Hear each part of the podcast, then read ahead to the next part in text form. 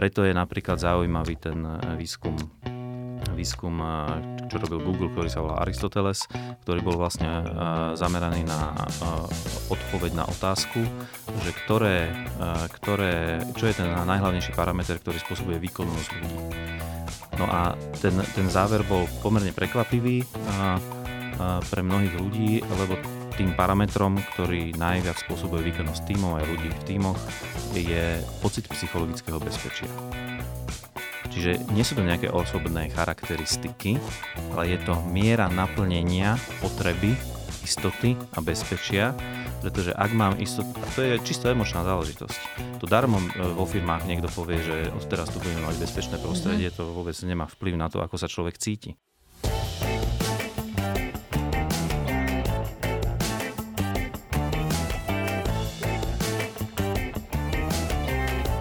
Práve počúvaš podcast Profesia v praxi.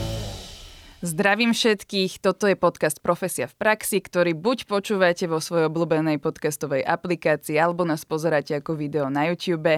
A dnes sa budeme venovať duševnému zdraviu. Zamysleli ste sa už napríklad niekedy nad tým, že prečo sa nám vlastne stáva, že v práci berieme úlohy tak vážne, že pritom potom odklaňame dokonca aj svoje súkromie. V tomto podcaste sa budem rozprávať s Andrejom Vršanským, ktorý je riaditeľom Ligy za duševné zdravie a preberieme si nielen to, ako to u nás v živote chodí, ale zamyslíme sa hlavne nad tým, prečo to robíme, čo napokon môže viesť k tomu, aby sme si uvedomili, či máme správne nastavenie a všetko okolo toho. Čiže ahoj, vítam ťa tu u nás. Ahoj, ďakujem za pozvanie. Ja na úvod začnem takým príbehom Pozerala som video nedávno, je to dosť nepríjemné video, smutné, je z, z Južnej Korei s tým, že vlastne táto krajina je známa s tým, že naozaj ekonomicky je na tom veľmi dobré, má veľmi vysoké HDP na jedného obyvateľa. S tým, že ale toto video bolo vlastne o tom, ktoré, že ukazovali, ako sa zmenil ten tlak aj na kuriérov, ktorí pracujú od rána do neskorého večera. Je na nich naozaj veľký tlak a konkrétne teda rodičia jedného tam spomínali, že uh, čakali na ňo, nerozumeli, kde majú syna a ktorý teda bol ten kuriér a nakoniec ho našli uh, mŕtvého s tým, že dostal infarkt. No a toto si ľudia uvedomujú, že vlastne ten stres a všetko môže viesť k tomu a vlastne presne toto nastavenie na tú prácu, musím si dokončiť tie úlohy, že môže viesť práve k tomu, že to duševné zdravie alebo nezdravie sa zmení na celkové nezdravie človeka? Ja si myslím, že určite to samozrejme si uvedomujú vo veľkej miere, len otázka je, že ak si to uvedomujú, takže čo sa s tým vlastne dá spraviť z ich pohľadu. Čo si oni myslia, že majú v moci a čo si myslia, že nemajú v moci lebo každý človek je predsa motivovaný nejakými, nejakou potrebou naplňania tých potrieb, ktoré má. To nie sú len tie fyziologické, je to potreba bezpečia, potreba mať vzťahy, potreba sa seba realizovať, aj niečo vytvárať, možno, že aj pre ostatných. No a e, to, že e, do akej miery sú naplnené tie potreby alebo nie sú naplnené tie potreby, podľa môjho názoru veľkej miery závisí od toho, že v akom prostredí sa pohybujú. Hej, to znamená, že ja si myslím, že ľudia, čakaj, na vlastnom živote to viem, viem posúdiť, však sa stretávame, e, všetci niekde pracujeme a máme nejaké výkony dosahovať a nejaké úlohy plniť. No a samozrejme, že všetci sme konfrontovaní presne s tým, čo si hovorila. Hej. To znamená, že do akej miery si vlastne vieme ustrážiť tú, tú, tie hranice toho, že odkiaľ pokiaľ vlastne pracujem, odkiaľ už nepracujem, keby, ste sa, keby si sa opýtala mojej ženy, že ako to mám ja napríklad, tak ja určite nie som teda príkladom v tejto oblasti, ktorý by bolo hodné nasledovať. Mm-hmm. Takže ono to, eh, ja si myslím, že, že ľudia sú si vedomí do veľkej miery toho, že niečo nie je v poriadku, ale myslím si, že skôr sa cítia istým spôsobom taký bezmocný eh, v tom nejakým spôsobom to zmeniť keď si vlastne takto vyberajú ľudia povolania, vidia, že aký je tam ten tým, že sú ľudia vystresovaní, ale asi tým pádom, lebo si povedal, že na to vlastne má veľ, veľký vplyv to prostredie. Teda ja keď si hovorím, že ja som odolná voči stresu a vidím v okolí už vystresovaných ľudí, iba keď nastupujem do firmy, je podľa teba väčšia pravdepodobnosť, že za chvíľu budem vyzerať rovnako? Ono to súvisí, uh, poviem ta, taký, um, taký záver z jednej prednášky o vyhorení, uh, ktorú som absolvoval. A tam bolo veľmi pekne napi- povedané, že človek, ktorý je optimálnym adeptom na vyhorenie, je vlastne človek, ktorý je ideálny zamestnanec. To znamená, že to je ten, ktorý rád príjma výzvy, ktorý je angažovaný, ktorý sa zaujíma, ktorý si sám na seba vezme bremeno rozhodovania, organizovania a zodpovednosti vlastne za to splnenie tej úlohy alebo nesplnenie. Vo všetkých parametroch, keď sa na to pozrieme, tak to je vlastne ten taký človek, ktorého každý chce mať zamestnaného. To je ten, ktorý sa o všetko postará, ale tá miera tej angažovanosti, keď sa to preženie, tak môže potom spôsobiť aj vyhorenie. Takže e, ja si myslím, že samozrejme, že, že keďže to prostredie je vždy väčšie, ako sme my, Hej? Vždy nás mm-hmm. presahuje. Prostredie nie, nie je len budova, prostredie sú vzťahy, prostredie je nejaká povaha kultúrna toho prostredia, čo je zaužívané, že je normálne, čo je zaužívané, že nie je normálne. To zahrňa veci ako e, nejakú mieru citlivosti na nejaké podnety. Takže to prostredie je hrozne dôležité. No a keď je, keď je to celé vystresované prostredie, tak pre niekoho to môže byť práve že motivačná vec, na to, aby tam niečo zmenil, čo ho vlastne môže, čo môže vlastne zhoršiť ten jeho stav.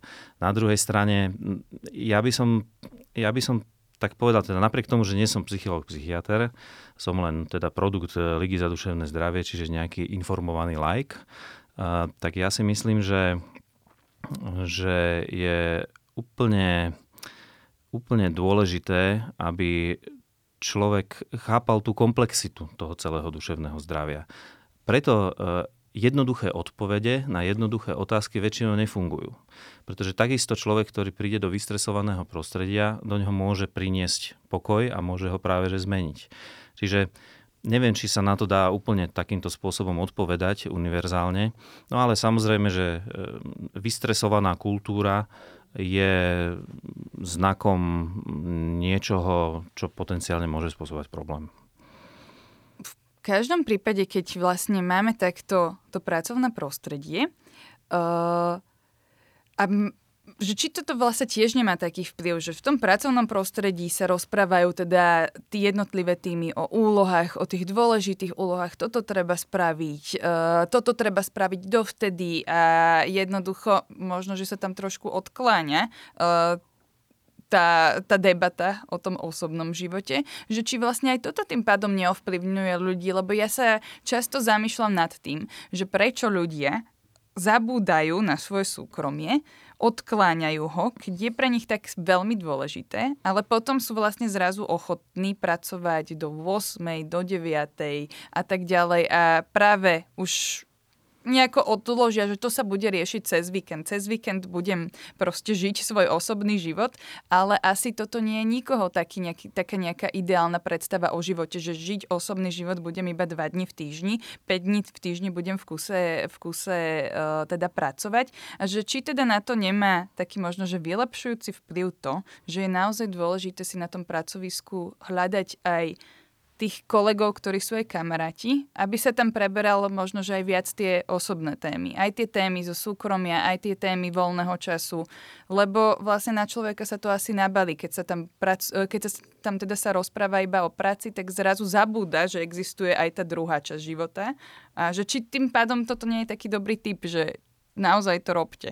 Určite to je dobrý typ a to je vlastne to, čo sa snažíme aj firmám hovoriť a to veľmi súvisí s duševným zdravím lebo e, v momente, kedy človek je schopný sa so svojimi kolegami rozprávať o svojom duševnom zdraví, nie o ich duševnom zdraví, to vie mm-hmm. každý, ale o svojom duševnom zdraví, tak e, zrazu hovorí o niečom, čo je, má veľmi intimnú povahu a to si vyžaduje uh, odvahu a uh, vystavuje tým pádom svoju zraniteľnosť tomu prostrediu, kde, kde to vlastne hovorí tým ostatným.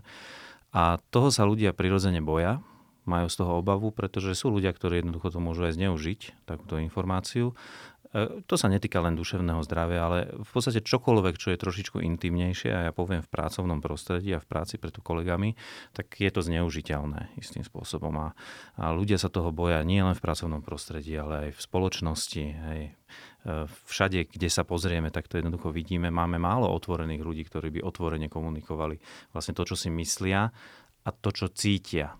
No a človek je, e, zdá sa mi, vymyslený tak, že ešte predtým, ako začne rozmýšľať o niečom, tak má nejakú emóciu, má nejaký pocit. A my žijeme istým spôsobom v takom omyle, že a preto pre všetkým sa to týka práce, že všetko je len vec nejakých racionálnych úvah a racionálnych rozhodnutí. Ono to tak nefunguje a preto sa dostávame podľa môjho názoru pod tlak predovšetkým v práci, ktoré je skrátka zamerané na nejaký výkon, na nejaké výsledky a my sme nútení vlastne používať nejaké racionálne úvahy a v prípade, že v tých racionálnych úvahách zlyhávame, tak vlastne zlyhávame mnohokrát v plnení tých úloh, ktoré, ktoré máme vlastne splniť. To znamená, že je to vnímané ako ako nejaký neúspech. A my sa chceme vyhýbať neúspechu, takže prirodzene robíme to, že radšej sa viacej sústredujeme na tú racionálnu stránku, čo zase nás ochudobňuje o tú celú človečinu, ktorá je v nás. A, to je taký súboj, ktorý je podľa môjho názoru taký veľmi charakteristický aj pre túto dobu. Asi nielen pre túto dobu, ale asi ten nápor na tú racionalitu a na ten výkon je čoraz vyšší. A e, to, preto my aj firmám a zamestnávateľom, vlastne aj zamestnancom zdôrazňujeme, že, že treba sa voči tomuto trendu postaviť pomerne razantne a vysvetliť ľuďom, že človek tak nie je vymyslený. Aby rozprával, aby uvažoval iba racionálne a bez tej svojej emočnej časti v podstate suplujeme nejaké roboty. Hej. E, to, tá ľudskosť nám a tie emócie nám zabezpečujú totiž to iné uvažovanie a iné výsledky toho rozmýšľania. Tie emócie nám pridávajú niečo do života, oni nás neoberajú o, o, o schopnosť rozhodovať sa, ani o schopnosť e, tvoriť, ani o schopnosť prinášať vlastne pridanú hodnotu. Preto je napríklad zaujímavý ten výskum výskum, čo robil Google, ktorý sa volá Aristoteles, ktorý bol vlastne zameraný na odpoveď na otázku, že ktoré, ktoré, čo je ten najhlavnejší parameter, ktorý spôsobuje výkonnosť ľudí. No a ten, ten záver bol pomerne prekvapivý pre mnohých ľudí, lebo tým parametrom, ktorý najviac spôsobuje výkonnosť tímov aj ľudí v tímoch, je pocit psychologického bezpečia. Čiže nie sú to nejaké osobné charakteristiky, ale je to miera naplnenia potreby istoty a bezpečia, pretože ak mám istotu, a to je čisto emočná záležitosť. To darmo e, vo firmách niekto povie, že odteraz tu budeme mať bezpečné prostredie, mm-hmm. to vôbec nemá vplyv na to, ako sa človek cíti. Lenže keď má človek tento, túto potrebu naplnenú, no tak nebojí sa prinášať nové myšlienky, nebojí sa vystavovať v šanc svoju zraniteľnosť, nebojí sa otvorene hovoriť o tom, možno aj čo si myslí. V nejakej hierarchii je to nesmierne dôležité. Keď sa pozeráme na čo sa deje e, vo svete, tak e, vidíme mnoho príkladov, kedy ľudia vlastne nie sú schopní oponovať svojim šéfom. Hej. Prečo nie sú schopní oponovať svojim šéfom? No preto, lebo, ne, lebo majú pocit bezpečné. neistoty, lebo to mhm. nie je bezpečné. No a potom, ako sa ten šéf má dozvedieť, že ide zlým smerom a potom sa naozaj uberie zlým smerom.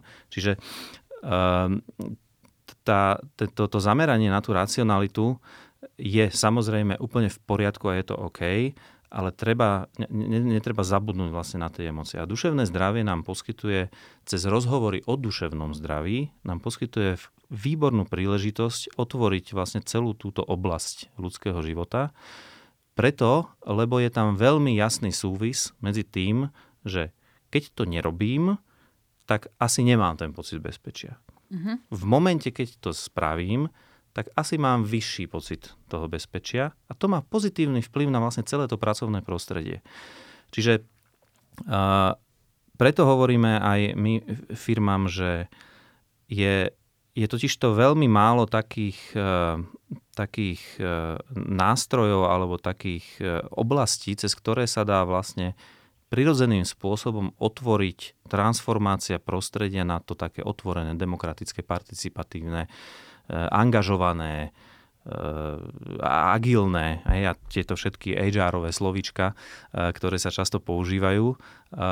Je, je, je ťažké to urobiť, ťažko je spraviť tú transformáciu, ale to duševné zdravie a rozhovory o duševnom zdraví nám vlastne ponúkajú príležitosť z dola vlastne naozaj ovplyvniť to prostredie. Takže ja, ja myslím, že tak som, dlho som sa rozhovoril, ospravedlňujem sa, ale um, samozrejme, že uh, ak, ak my jednoducho sa potom sústredíme len na tú racionálnu stránku, no tak potom je, my sami sebe prejaví. podporujeme ten tlak na mm-hmm. to, mhm. aby sme vlastne ďalej sa zacyklovali vlastne v tej racionálnej stránke, no a potom jednoducho nemáme vlastne, potom môže vznikať ten pocit bezmocnosti, že ako to mám inak urobiť. Však ja to musím spraviť, to nikto iný to nespraví. Ty si hovoril, že nie si psycholog a preto je možno, že je dobré, že ti položím túto otázku, že ako sa teraz pozeráš na človeka, ktorý otvorene začne rozprávať o tom duševnom zdraví, respektíve teda začne ti hovoriť, že toto na mňa tak vplýva a vieš, mňa sa to dotklo, alebo že toto už proste naozaj prezradí niečo o tom človeku, aj také, také osobnejšie, doteraz to tu nebolo až tak brané.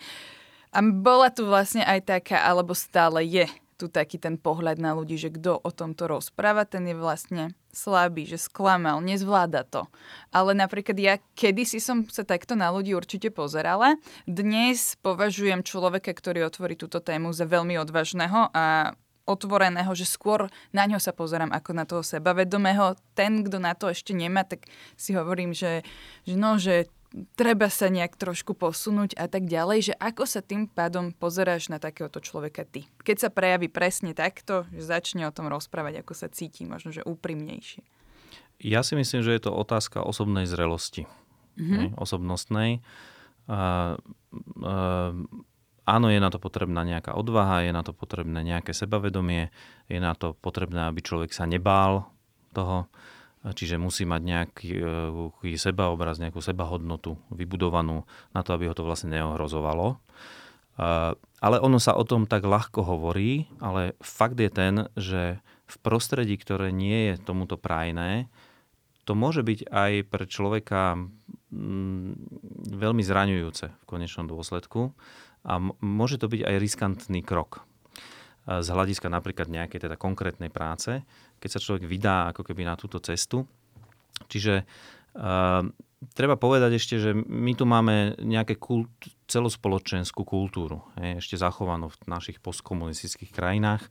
Myslím si, že to je veľmi podobné a tá, tá, tá miera tej stigmy uh, u nás a vôbec uh, pomenovávania pocitov v bežných konverzáciách je, je veľmi malá oproti tým takým iným krajinám, predovšetkým tým anglosaským, kde zaznievajú v rozhovoroch naozaj, e, keď sa deje niečo nepríjemné, tak oni sú zvyknutí povedať, že toto je, veľmi, toto je pre mňa veľmi nepríjemná mm-hmm. téma, môžeme prosím ťa sa o tom nerozprávať. U nás e, túto istú situáciu ľudia vyriešia tak, že povedia, že um, Vieš čo, ešte som sa ťa chcel opýtať, e, že jak sa má e, tvoja dcéra? Že radšej ideme Hej. rýchlo niekam inám a zmeníme... opustím, opustím, mm-hmm. opustím tú tému. Čiže to pomenovávanie vlastných pocitov nie je nám kultúrne úplne taká vlastná vec e, a, a môže to naozaj že spôsobovať problémy. Čiže ja si nemyslím, že že v našej kultúre vieme spraviť nejaký, nejako skokovo tú zmenu, aby sme dospeli do štádia, ktorú, ktoré poznáme z amerických filmov, na ktorých sa úprimne aj ja zabávam, že to trošku preháňajú. Hej. V amerických filmoch, pokiaľ nestojí 100 ľudí na záver filmu a netlieska, lebo niekto má nejakú osobnú výpoveď, tak to snáď ani nie je americký film. Hej. Teraz akože nechcem uražať nezávislé produkcie Ale a dobré nemáme filmy. to v sebe takto. Nemáme to jednoducho v sebe, je nám to dokonca smiešne. Áno. Čiže my sa zasa nemusíme e, teraz e, znásilňovať do toho, aby sme o všetkom každému rozprávali, ale myslím si, že aj malilinký posun v tom, že, že že sa začneme my zaujímať o to, ako sa ten druhý cíti, cez otázku, otázku ako sa máš, sa nemusíme len uh, pýtať, že to nemusí znamenať len, že ahoj. Môže to byť aj naozaj položená otázka v zmysle, že ako sa cítiš. Toto je aj taká možno, že úvaha moja, že ako sa potom dokáže jeden extrémny stres človeka, ktorý sa asi vtedy má zle a, a nepovie to, ale teda musí teda vykonávať ďalšie veci, že ako sa z toho jedného, z tej jednej zlej duševnej nepohody stane vlastne zrazu obrovská duševná nepohoda, lebo ja som si presne predstavila ten, uh, takúto situáciu. Ja mám celkovo tendenciu, že keď sa stretávam s človekom, ktorý na mňa, dajme tomu, kričí, tak ja automaticky rozmýšľam, že či naozaj je chyba iba tak vo mňa, ja som spravila chybu, alebo že čo sa tomu človeku stalo, že na mňa tak kričí. Automaticky toto je môj radar, začnem to analyzovať. No ale že teda ten človek môže kričať na svojho kolegu, lebo proste dajme tomu, že ten kolega ani neurobil chybu, ale že ten človek, ktorý začal vlastne kričať, tak má za sebou naozaj náročný deň, nezvláda to a zrazu niekto spraví chybu a to už je na ňo, že pretiekla uh, tá jeho nejaká stutnica toho, čo ešte zvládal. A, a že teraz on vlastne nepovedal, že, že sa cítil zle, a teraz vlastne on tento pocit dal na toho druhého kolegu, ktorý zrazu je tiež v strese, lebo na ňo bolo nakričané a teraz aj on to niekam prenesie a on to niekam prenesie že keď sa vlastne... Ale nikto to nepovie, že to bolo kvôli tomu, jednoducho to nejak prehltne a takto asi vzniká potom takéto zlé pracovné prostredie už v celej firme, že, že asi by to bolo jednoduchšie, keby ten človek povedal, že ježiš, ja dneska asi nezvládam, toto ma naozaj toto ma naozaj dorazilo a nebude tým pádom sa snažiť prenášať túto zlú energiu na ďalší svoj tým, lebo naozaj to je taká bublina, že zrazu sa tam dostane každý. Je to tak, no. Ja, ja, ja určite mnoho poslucháčov má deti a na tých deťoch to fantasticky vidieť, že, že ak sme, ak, ak reagujeme nejako trošku agresívnejšie alebo podráždenejšie na deti, čo ktoré všetci milujeme a sú úžasné a fantastické a vlastne však veď aké už len typy problémov oni spôsobujú, no tak fakt malicherné e, v porovnaní s tými, čo aj riešime a čomu sme vystavovaní a čo, čo svet rieši, tak e, vždy to na, na tom druhom vidíme, že, e, že keď nastane nejaká konfliktná situácia, tak ty, ty prečo kričíš? Nám, nám je to jasné na tom druhom, že, že on má nejaký problém nie, nie, že tie deti spravili nejaký hrozný, až taký strašný problém. Čiže áno, ľahko sa to vidí, na druhom sa vždy všetko ľahko vidí. Na sebe. Pre sebe, na, na sebe samom je to o mnoho náročnejšie. Uh, ale áno, ten rozhovor, o ktorom si ty hovorila, hej, a to, to, ten, ten hnev a tá prchkosť a tá agresivita by bola úplne inak manažovaná, ak by ten šéf povedal, že, že e, mám že fakt, že zlý deň, normálne, že taký som nervózny, Takže som akože trochu prchký, tak ako, berte ma prosím vás tak, ale chcem vám povedať, že hotovo. Hneď je všetko inak, lebo mhm. vlastne prizná to, ako sa cíti. To je, to je, to je ľudia chodia na psychoterapie, ja sa stretávam teda skrz, teda je to ako pôsobím v lige, tak ja som vlastne prekvapený z toho, že napriek tej miere stigmy, ktorá tu, ktorá tu existuje, tak ja, ja vlastne ani neviem, kedy som sa ja stretol s človekom, ktorý by nemal nejakú pozitívnu skúsenosť s psychológiou. Mm. Hej, alebo terapiou, alebo s nejakým koučom, alebo s, s, s niekým, kto jednoducho odborným spôsobom uh, vedie ho v tom procese uh, pomenovávania pocitov v zásade a v tom procese takej, také, tej, tej slobody byť autentickým. Čiže um, je to, je, je tých skúseností čo, čoraz viacej. Že, že vlastne, že na jednej strane e, je, je veľa ľudí, ktorí si to nepriznajú a ktorí majú s tým problém. Na druhej strane je naozaj veľmi veľa ľudí a je ich stále viacej aj vďaka pandémii, aj, aj vďaka však aktivitám, ako aj teda naša organizácia robí, ktorí nemajú problém e, si to priznať. No a, a preto hovorím o tej psychoterapii, že v psychoterapii by som, ja teda na základe nejakej vlastnej skúsenosti by som povedal, že sú také dve hlavné témy, ako ja vnímam. A samozrejme existuje veľa tých smerov mm-hmm. a určite som to neviem zo všeobecne úplne dokonale, ale ja som si z toho zobral, že po, poprvé, že pomenovávať pocity, lebo je to nesmierne oslobodzujúce, lebo tie pocity zrazu nado mnou nemajú moc, ale ja viem, že ich mám a viem ich pomenovať. A druhá vec je e, ako keby prevziať zodpovednosť za to, že ten problém nie je v tom druhom, ale vo mne. Uh-huh. A to vlastne súvisí presne s tým príbehom, s tým šéfom uh, náš tvatým, uh, ktorý jednoducho tou, tou zmenou komunikácie a tým, tým zmenou narratívu zrazu vlastne uvoľní ruky všetkým ostatným okolo seba. A to sa netýka len šéfa, to nemusí byť len v hierarchii ten vyššie postavenie, to sa týka aj, aj kolegov medzi sebou. Jednoducho asi nepoviem E, niečo, s čím by sa ostatní nestotožnili, že v každom kolektíve je skrátka niekto, kto vníma svet pomerne dramaticky inak ako tí ostatní, áno, áno. Hej, na ktorého sa teda ako ľudia tak ako pozerajú, že teda e, prečo to tak je a prečo to tak vníma, prečo to nevníma inak a tak ďalej a vlastne do istej miery nerozumejú. A zase, akým spôsobom sa k nemu postaviť, ako ho vlastne integrovať, ako on má integrovať tých ostatných. No zasa je to vlastne, ten návod je pomerne jednoduchý. Jednoducho neprenášať presne tie, tie problémy na druhých, ale pokúsiť sa ich pomenovať a zobrať za ne zodpovednosť. To už sa blížim do takej kategórie, že dobré rady do života, ktoré nikomu nepomohli. Hej, hej, rady, ktoré dávame ľuďom, ktoré, ktorí si ich nepýtali. To je tiež iná kategória. To potom v nejakom inom podcaste rozoberieme. Uh, celkovo, keď vlastne povieme, že duševná pohoda, a čo nám vlastne ju kazí, tak môžeme to tak rozdeliť, že je to veľmi veľa práce, tých úloh, ale tak vyhorenie napríklad nám vie spôsobiť tak, že aj tá práca, ktorá je presne nabalená na možno, že nejaké uh, toxickejšie vzťahy na pracovisku, to, že aj v súkromí sa mi nedarí. Ďalšie uh, faktory, ktoré ktoré vlastne možno, že nevieme ovplyvniť, nemáme na to, veľmi nás zasahujú, či už finančná situácia, vojnová situácia. Je toho naozaj veľa, ale že čo znamená, lebo tak nie všetko vieme ovplyvniť, ale že ty si teda riaditeľom Ligy za duševné zdravie. A čo vlastne je to duševné zdravie? Takto, že, lebo tieto veci sa môžu diať, hej, všetky ale že čo je vlastne to duševné zdravie, že keby že teraz dáš tú charakteristiku a ja si poviem, že uh-huh, a že tým pádom som v poriadku. Alebo... Dávaš mi ťažké otázky. Um, duševné zdravie uh, a určite to nepoviem presne zase, ale duševné zdravie je taký stav človeka, kedy uh, je uh, schopný mať kvalitné vzťahy, je schopný seba realizovať sa, čiže mať nejaké pracovné vzťahy, je schopný mať intimné vzťahy, funkčné, všetky tieto vzťahy majú byť funkčné.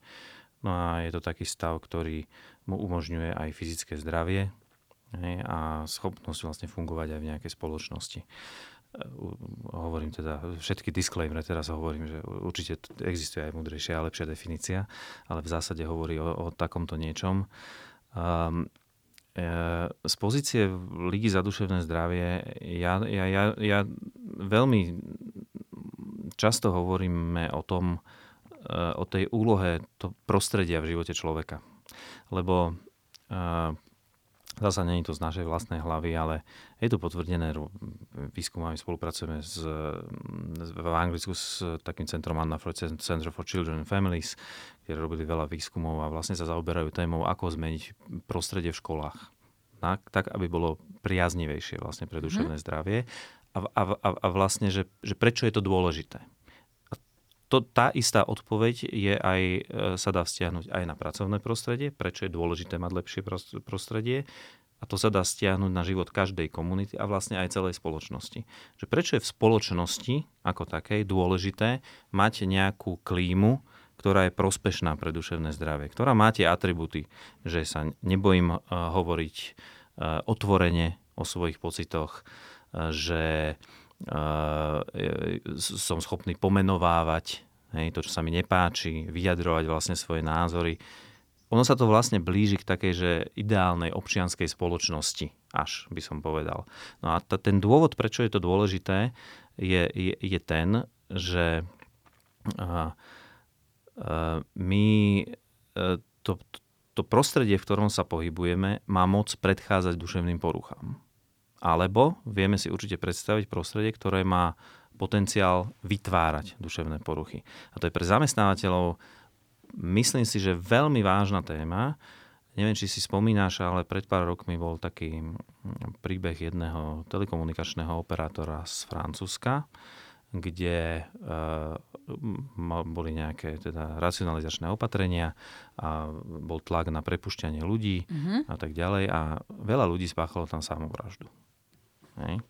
No a už bolo aj reálne rozhodnutie súdu, že ten zamestnávateľ má zodpovednosť za tú povahu pracovného prostredia, preto, pretože tým pracovným prostredím jednoducho prispel k tomu, že ľudia nemali iné východisko, ako pristúpiť k takýmto fatálnym riešeniam. Čiže to, praco- čiže to je, myslím si, že je jasné, že môže byť zlé pracovné prostredie, ktoré spôsobuje a zhoršuje duševné poruchy, ale na druhej strane je to veľká príležitosť, lebo pracovné prostredie alebo celkovo prostredie má šancu vlastne aj predchádzať poruchám. Mm-hmm. Zasa pekný príklad je, pekný príklad je uh, uh, napríklad e, v školách. Hej? Keď, máme, keď sa chceme zbaviť šikany na školách, ale nie len na školách, ale aj na pracoviskách je šikana, hej? bullying, bossing, kadečo, tak vlastne darmo my aj v práci budeme mať program, na, izolovaný program, nejaký workshop, na ktorom si povieme, že, že toto sa nemá robiť a hento sa má robiť, lebo toto je pekné a toto je škaredé. A ak toto zažívate, tak sa jednoducho ozvite a potom to nejakým spôsobom budeme riešiť, lebo to nestačí. To je jednoducho, aby fungoval takýto program, tak nemôže byť izolovaný od ostatných vecí, pretože e, aby sa ten problém vyriešil, tak je potrebné zmeniť povahu toho prostredia tak, aby nikoho ani nenapadlo šikanovať ostatných. A ako to spraviť, aby nikoho nenapadlo šikanovať ostatných? No to, zna, to sa robí vlastne presne tak, že tá povaha toho prostredia umožňuje, že keď sa zle cítim, tak to jasne formulujem. A, keď to jasne formuluje, tak to prostredie je nastavené tak, že príjma tú informáciu a jednoducho nechce, aby sa tý, ten človek cítil nepríjemne. Takže mm-hmm. hneď v zá, zá, zárodku vlastne sa ten nejaký podvedomý zámer, možno, že aj niekoho, niekoho šikanovať a buzerovať, jednoducho zmení. A, a to je, to, preto, preto je to prostredie také hrozne dôležité a, a preto zamestnávateľia by mali investovať do toho, aby to prostredie bolo priaznivejšie pre duševné zdravie. Ja teraz uh, nechcem ti nikdy akože úplne prerušovať myšlienku, tak ty si spomenul aj školy uh, a spomenul si izoláciu a mne s, uh, v tomto uh, smere napadlo, že či nevnímaš, že vlastne, lebo keď sa aj rozprávame o duševnom zdraví, o výkonnosti, o, o všetkom možnom, čo ma, ma, vidíme v živote, tak sa to nedá jednoducho rozdeliť na pracovný život a osobný život. My sme už zistili, že to je proste jedna komplexná vec, ktorá funguje spolu. Nedá sa to oddelovať. A, a jednoducho potom tu máme možno, že aj školy, a kde sa vlastne deti spýtajú, že aký máte, aký máte vlastne cieľ, čím chcete byť a zrazu je to nejak orientované väčšinou iba na tú jednu stranu. A potom vlastne aj vidíš, že niektorí povedia cieľ, že ja chcem mať 9 detí a ja chcem mať, a ja chcem byť e, výkonným riaditeľom spoločnosti, ale že vlastne sú to keby dva svety a títo ľudia keby ne, nekolaborujú jednoducho.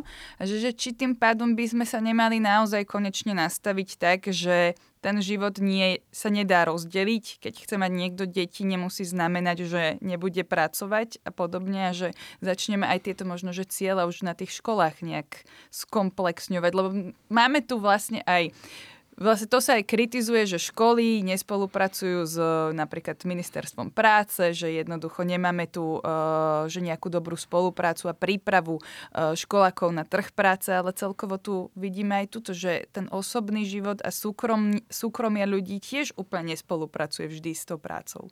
Vidíš to, vidíš to aj tak? No áno, samozrejme, lebo ten človek je len jeden. On, on sa nedá rozdeliť na dve časti. A samozrejme, že to, čo zažíva doma, ovplyvňuje to, čo zažíva v práci a opačne. To je úplne normálne a to sa volá a e, to je vlastne, to sa dá postihnúť tak, takým jednoduchým slovným spojením, že ľudský prístup. To je, že ak vnímame, ak nevnímame človeka ako ľudský zdroj, Hej? Ale ak vnímame človeka ako človeka, ktorý teda nám prináša, okrem toho, že je aký je, tak nám prináša nejakú pridanú hodnotu, pretože s nami pracuje, no tak tým pádom ja nemôžem sa nezaujímať o neho ako človeka. Mm-hmm. Hej. To je... No, sú také obdobia asi, uh, ako je napríklad uh, prílev ľudí utekajúcich z Ukrajiny, hej, vlastne na Slovensku a do celej Európy, ktorý zdvihol takú mieru solidarity a ľudskosti. A... Veríme, že to tak bude, aj keď bude vonku tento podcast. Môžeme si tak povedať. Som si takmer istý, že to tak už nebude. Hej, nie, že by som nedôveroval ľuďom naopak, ale uh, uh, prirodzene, prirodzene to bude prinášať nejaké možné ďalšie konflikty a tá situácia sa bude meniť vlastne každý týždeň a každý mesiac a bude prinášať nejaké nové výzvy a bude čoraz dôležitejšie neba, nebyť, e, nebyť solidárny a ľudský len preto, lebo sa nesiem na nejakej vlne solidarity spoločenskej, lebo to je tiež vlastne kultúrna vec. Mm-hmm. Je to také nadšenie, ja sa pamätám, keď, keď e, sme vyhrali majstrovstva sveta v hokeji, tak som teda išiel do toho mesta a tam, ja, ja, to, to je tiež napríklad, že pr- charakter prostredia a mal som taký fantastický pocit zo života, potom som to zažil, keď e, po druhej vlne, tuším, sa otvorili reštiky. Zase, mm-hmm, tak to, to bol taký podobný pocit. Hej. No a tá, zase tá solidarita je, je, je fantastická vec a pomáha nám, pomáha nám mm, vlastne zdôrazňovať tie, tú, tú ľudskosť v nás, ale e, je, je, je potrebné na tom dlhodobejšie pracovať. To nemá byť len jedna vlna. Hej? My, my môžeme, my máme príležitosť byť takto solidárni stále. A nielen voči Ukrajincom, ale aj voči Slovákom, ktoré, aj voči iným národnostiam, ktoré jednoducho sem prichádzajú. Um, Zúza Zimová, veľmi dobrá um, odborníčka na deti, povedala takú veľmi múdru vec, že, uh, že duševné zdravie spoločnosti sa dá posúdiť podľa uh, toho, do akej miery rešpektuje inakosť. Mm-hmm. Vlastne je to, je, je to v podstate diverzita. No a ja to v tom neziskovom sektore zažívam vlastne každý deň a, a je to také trošičku iné uvažovanie, ako ten, má ten korporátny sektor, ten súkromný, ktorý je, akože sa hovorí, že on je zameraný na výkon, ako keby neziskový sektor nebol zameraný na výkon. Tiež je zameraný na výkon, len e, výkon ešte v iných parametroch, by som povedal. A e, čiže schopnosť vlastne akceptovať ľudí, ktorí sú z nejakého iného prostredia a majú nejaký problém, to je vlastne to, o čom rozprávame. Hej, že ak, ak, ak si predstavíme prostredie, ktoré e, v zárodku zabije akúkoľvek e, myšlienku na šikanu, tak to je vlastne to prostredie, v ktorom sa my cítime dobre. A to je to prostredie, v ktorom sa aj Ukrajinci cítia dobre, v ktorom sa aj hoci kto iný cíti dobre, ktorý možno, že E, sa ocitáva v nejakej životnej situácii, ktorá je skrátka komplikovaná. Takže e, ja, ja myslím, že um, to je vlastne taká naša, naša, naša aj povinnosť.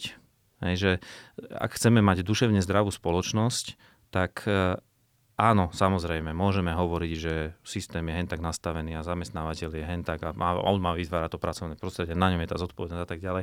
Samozrejme, že to, to, to do istej miery je pravda, ale nie je to celá pravda, lebo je to aj na nás. My musíme zobrať tá zodpovednosť. zodpovednosť. je asi, že úplne na všetkých tak, tak, tých tak, tak, partneroch. Tak. A e, keď si presne si spomenul tú inakosť, že to je vlastne teda nejaká vizitka, ale vlastne my keď si aj tak povieme, že inakosť, tak si predstavíme či už uh, utečencov pred vojnou aktuálne, ktorí prichádzajú z, iné, z iného národa, alebo in, ľudí inej pleti a teda, ale že naozaj tá inokosť sa asi prejavuje v tom porozumení, aj keď má jednoducho iba človek iný názor.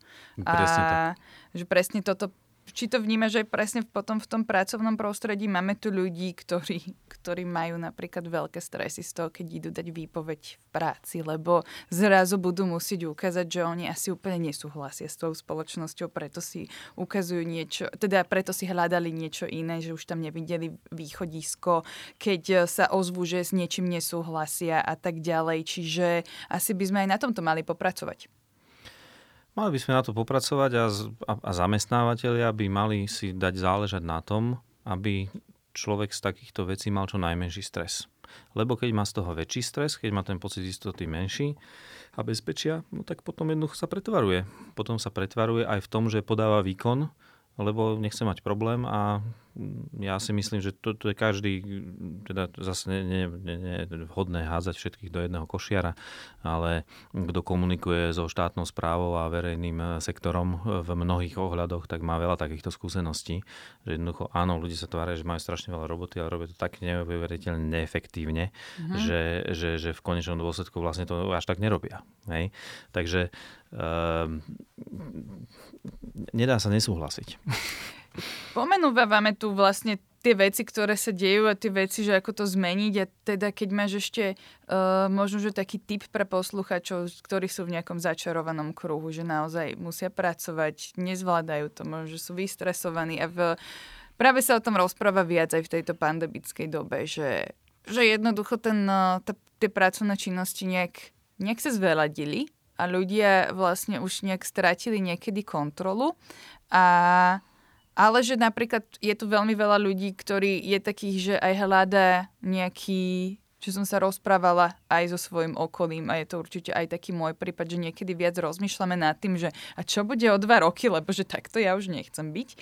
Ale potom sú ľudia, ktorí, lebo často je, také ten, často je takým tým typom, že však zožen si terapeuta, porozprávaj sa, že veľmi to pomáha, ale tak nie každý má 50 eur na jedno stretnutie, dajme tomu. A že čo sú také možno, že typy všeobecné, ktoré vedia nakopnúť človeka, ktoré vedia spomaliť a možno, že nejak dať nejaké rozumy. Čo ďalej? No, uh, uh, žiaden systém na svete neposkytuje, ne, ne, ne, nedrží dostatočný počet odborníkov na duševné zdravie, tak aby boli schopní uspokojiť dopyt. Také nie je to vidíme krajine. na Slovensku, keď ide no. niekto osloviť, tak čaká neviem koľko týždňov či mesiacov. Čaká 3 mesiace, no. ako psychiatrovi dostane priemerne 3, 12 minút, z ktorých 6 minút je administratíva. Myslím, že taká je štatistika. Uh, takže to, áno, a to, ale to ani nehovorím o psychoterapii, lebo psychoterapia je drahá, nie je systém, systémov vyriešená. Uh, takže uh, preto je dôležité, preto je dôležité a preto aj Liga robí to, čo robí, lebo my sa snažíme priniesť e, nástroje a znalosti na to, aby ľudia si vedeli pomôcť sami a sebe navzájom. A to je vlastne, to, to sa volá v tom e, vyspelejšom svete rozvoj komunít. To, to, to je vlastne tá komunitná starostlivosť, že ja sa starám o svoju komunitu, o svojich priateľov, o svojich príbuzných a viem im reálne nejakým spôsobom po, nie že poradiť, ale pomôcť. A teraz, že akým spôsobom sa vlastne poskytuje tá pomoc, znie otázka. A tá odpoveď na to je hrozne, je, je až tak primitívne jednoduchá, že vlastne e, až, až sa zdá, že to nemôže v tom spočívať. ale tie skúsenosti zo zahraničia naozaj hovoria, že to v tom spočíva. To je v schopnosti počúvať. Uh-huh. Lebo ak ja hovorím o prostredí, ktoré má mať nejakú povahu, tak nejaké prostredie aj v rodinách. Nejaké prostredie aj medzi nami dvomi teraz. Hej? A, a je veľmi dôležité, aby to prostredie malo takú povahu, že ty sa nebojíš mne povedať, aké máš pocity. A keď to začneš hovoriť, tak ja neviem nič o tvojom živote v skutočnosti. Ja tomu nerozumiem. Ty keď máš vyhorenie, alebo si na alebo rozmýšľaš o tom, že zmeníš prácu, alebo máš toho plné zuby, alebo ja neviem, máš depresiu, alebo máš nejaký panický atak, tak ja nerozumiem tvojmu životu. Ja neviem, čo to vlastne znamená. Ty tomu rozumieš oveľa viac, ja ako ja tomu rozumiem. Ja tebe neviem dať radu pretože ja jednoducho nie som psychológ a psychiatr, aby som ti vedel dať radu. Ja sa nemám právo špárať vo tvojom živote a pýtať sa ťa také akože zákerné otázky, ktoré vyzerajú, že ti idú pomôcť, lebo ja neviem, či ti pomôžu. Lebo to, je, to sa študuje roky a roky. Ale to, čo ja môžem spraviť, je, že ja tebe môžem vytvoriť prostredie na to, aby ty si to sama formulovala. A v momente, keď ty sama nie, niečo takto hlboké formuluješ, tak ty sama sebe pomáhaš.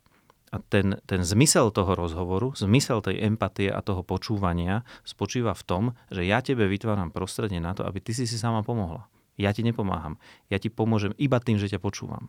A to znamená, že ja nemusím ti dávať dobrú radu do života. Ja to nemusím vyriešiť, i keď ľudia majú tendenciu vždy všetko riešiť za ostatných, lebo si myslia, že vedia poradiť. Ale to je ilúzia. Veľakrát jednoducho nevedia poradiť. Tak keď neviem poradiť, tak nerať. Nemám radiť. Hej, treba to zaakceptovať. A v tom spočíva zmysel toho počúvania a pýtania sa ďalej a, a pýtania sa na, na, na, na také témy, na ktoré chceš odpovedať. A rešpektovania, keď nechceš odpovedať, tak to je úplne OK. Lebo vlastne to je to, to čo, čím vieme my, ako úplní lajci, prispieť k tomu duševnému zdraviu našich blízkych a našich priateľov a našich kolegov. Čiže to je vlastne, to, to, to je ten typ a trik, ktorý, ktorý vlastne naozaj funguje a je veľmi odlišný od e, takých rôznych technických typov a trikov. Hej? Že, že je veľa takých rád na internete, ktoré hovoria, že hento keď spravíš, tak potom sa niečo zásadné zmení. No z vysokou pravdepodobnosťou sa vôbec nič nezmení. Hej? Mm-hmm. Len mám dobrý pocit z toho, že som sa niečo naučil a vyskúšal. Ja som sa ťa chcela najskôr ešte teda poslednú otázku spýtať, že ako by si poradil, ale nespýtam sa ťa, lebo rády nechcem. a čo by si, čo by si robil, ako na záver, úplne také, že čo by si robil, keď rozprávame sa tu o tom prostredí a teda, a že, že ty sa nachádzaš teda či už v pracovnom prostredí, alebo niekde inde a že tam ti to vyslovene vidíš, že to tam nefunguje a nevyhovuje ti to, tak čo potom robíš? Tak e, ja si myslím, že je úplne dobrý nápad, keď sa niekde cítim zle, no tak jednoducho odtiaľ odísť. To je úplne v poriadku ale nie vždy to je úplne prakticky možné a až také vhodné. Takže nechať, ja si myslím, že je dôležité si nechať slobodu v tom, jednoducho urobiť ako, tak, ako sa rozhodnem. A samozrejme, že to prináša nejaké riziká so sebou a tie treba mať zvážené a netreba to robiť zbrklo určite, ale um, je, či to je jedna taká mm-hmm. extrémna odpoveď, e, ktorú preto, preto som to tak naformuloval, pretože určite by nebolo správne povedať, že, že, že, že určite neodíť, lebo netreba sa vzdávať. Hej. No niekedy to treba aj vzdať, to je úplne relevantný postup na záchranu vlastného duševného zdravia, aj všetkého možného a, a, a možno, že to v konečnom dôsledku človeku o mnoho viacej pomôže, ako trpieť ďalej krátka v práci, ktorá ma nejakým spôsobom nenaplňa. No ale tá, tá, tá druhá odpoveď je, že je uh, pokúsiť sa nabrať tú odvahu a povedať, e, že ako sa v tom cítim. To je, ale to je, hovorím, to, to sa ľahko hovorí a ťažšie sa to v, tej, v tých praktických situáciách, ťažšie sa to samozrejme, samozrejme robí, ale je to taká podobná otázka, ako e, sa ma zamestnávateľia pýtajú, že uh, že no dobre, keď začneme teraz rozprávať o duševnom zdraví a o vyhorení, tak to, to, to, to ja neviem, môžeme to vôbec spraviť, lebo však to všetci budú chcieť sabatikali a všetci pôjdu na dovolenky a všetci nám odtiaľ to odídu a vlastne tu nebudeme kto pracovať. No nie je to pravda. V momente, kedy sa o tom začne rozprávať, to je tak blahodárny proces, ktorý príde do tej firmy. Áno, otvorí sa pandorina skrinka, ale áno, niektorí ľudia idú na dovolenku, ale oni sa z nej vrátia odpočinutí. A celé sa vlastne naštartuje taký, tak, taký proces a ono to naozaj funguje. Tie, tie spätné väzby z, z tých firiem, ktoré to zobrali vážne, celé rozprávanie sa o duševnom mm-hmm. zdraví, sú naozaj také, že to naozaj to pomáha. A je to podporené výskumami krížom, krážom po celom svete, Jasne. kde to naozaj merali. Čiže e, to, to, to sú asi také dva, dva póly tej odpovede, že e, v konečnom dôsledku sa oplatí rozprávať vlastne o tých pocitoch. Napriek to, tomu, že to tom... vyzerá ako, že čo tým ja zmením. No, to, no... že sa o tom nerozpráva, to neznamená, že to nie je. Presne. To skôr taká tá ignorácia toho, čiže no. viem si predstaviť, že to môže mať veľmi uh, užitočné, užitočné skúsenosti a teda no. následky neskôr. No ja by som možno že ešte doplnil na záver, že, že uh, štát ako múdry hospodár by sa mal inšpirovať aj firmami, pretože firmy sú flexibilné, rýchle, Samozrejme, teraz si niekto povie, no jasné. Ale teda oproti tomu štátu stále platí, že sú flexibilné, rýchle, ľahko príjmajú rozhodnutia, ľahko menia veci, ľahko sa, sa adaptujú na nové veci. A e, to, o čom rozprávam, je vlastne, že firmy majú investovať do zmeny povahy prostredia, vlastne do rozvoja komunít, lebo pracovné, lebo kolegovia sú nejaká komunita a ten štát by mal toto tiež pochopiť a mal by tiež investovať do rôznych iných komunít, ktoré nie sú združené v pracovných prostrediach a áno, ovplyvňovať ich týmto spôsobom, lebo to je vlastne ten spôsob, ktorý vie vo veľkom merade, meradle, v makro spoločnosti niečo naozaj zmeniť. Na to je pekný príklad, že tabletky na vysoký tlak fungujú bez debaty, ale keď si zmeriame zmenu životného štýlu a vplyv na zdravie obyvateľov celkového, tak viacej rokov prežitia krát počet obyvateľov získame zmenou životného štýlu ako tabletkami na vysoký tlak. Čiže bez debaty. A toto je nejaká podobná téma. No a to sa snažíme teda vysvetliť aj samozprávam s väčšou mierou úspešnosti, lebo je, sú to menšie komunity, aj tomu štátu, aby sa inšpiroval aj firmami a naozaj investoval do zmeny povahy prostredia v spoločnosti, v ktorej žijeme. Aby sme nemuseli liečiť, ale teda riešiť prevenciu a správny životný štýl a ako tak. to fungovať tak, aby sme liečení neskôr nemuseli byť. Tak. Ďakujeme ti veľmi pekne, že si prišiel ku nám do štúdia a porozprával si nám zaujímavé myšlienky do profesia v praxi. Ďakujem veľmi pekne za pozvanie. A teda oslovím ešte našich poslucháčov, prípadne divákov na YouTube s tým, že teda náš podcast vychádza každý druhý útorok. Keď chcete dostávať informácie o tom, čo práve vyšiel, dajte nám určite follow, budeme sa tešiť a teda počujeme sa na budúce. Majte sa všetci. Zaujala ťa táto téma? Chceš vedieť viac? Tak si nás nalaď aj na budúce. Sme tu každé dva týždne s novou epizódou podcastu Profesia v praxi.